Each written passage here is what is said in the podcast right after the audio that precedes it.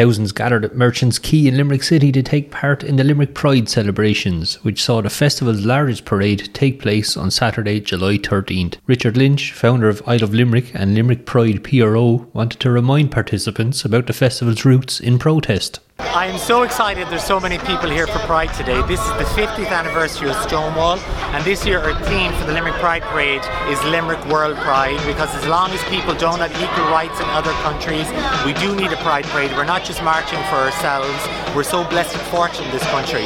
We're voting for other people, we're marching for other people, we're fighting for other people all around the world that need equal rights because this is not about LGBT rights, this is about human rights for all. The World Pride team rung true as people attending came from as far as the United States of America, with one couple celebrating their honeymoon having recently married in Scotland. Oh my god. It's amazing. Yeah, it's a dream come true, really. Yeah. Yeah. Yeah. And, and to make it, I mean, in a pride parade, you couldn't, Ask you couldn't more. write that. Yeah, you couldn't write that up.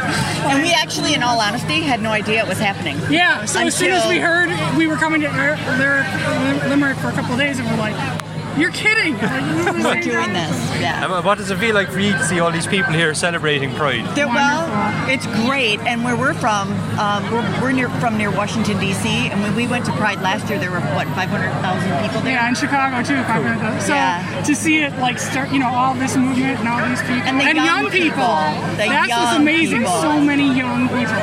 Like there's a lot of older people in our parades, but this is like It's nice eighty the percent youth out. young. You know. So It's great. Brilliant.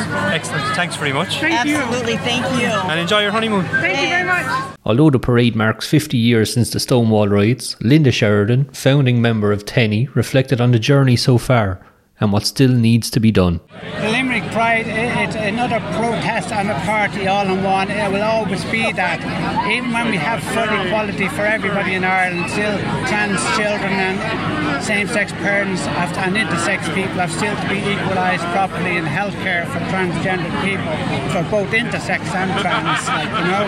So we long, still a way to go in Ireland yet. And we need to support Pride in every county in Ireland, in every city, you know, and it's growing by the day. And I'm very proud that I'm still alive here today at my age. I'm still a young one, though, you know, and uh, I'm actually 68 years of age, you know, going strong. I've been fighting this for 50 odd years, like, you know, you see one of our, wait, 50 years for, for my birth certificate. And two years ago, our uh, Grand Marshal was Broden from TENI. Yeah. Yeah. So what did that mean to you to see? That was that was a, a proud moment for me because when I started tennis, a little did I know what would grow to, and all the young children, trans children, that would be proud to have an organisation. Because before that, there was no transgender organisation. You were always the end of the T at the end of LGB, and you were just forgotten about. So with the Lydia Foy case, we had to have an organisation to further transgender rights and equality. And together with Lydia Foy and TENI, it was an unstoppable force. And to see all the kids in the trans prize all over the place now proves it.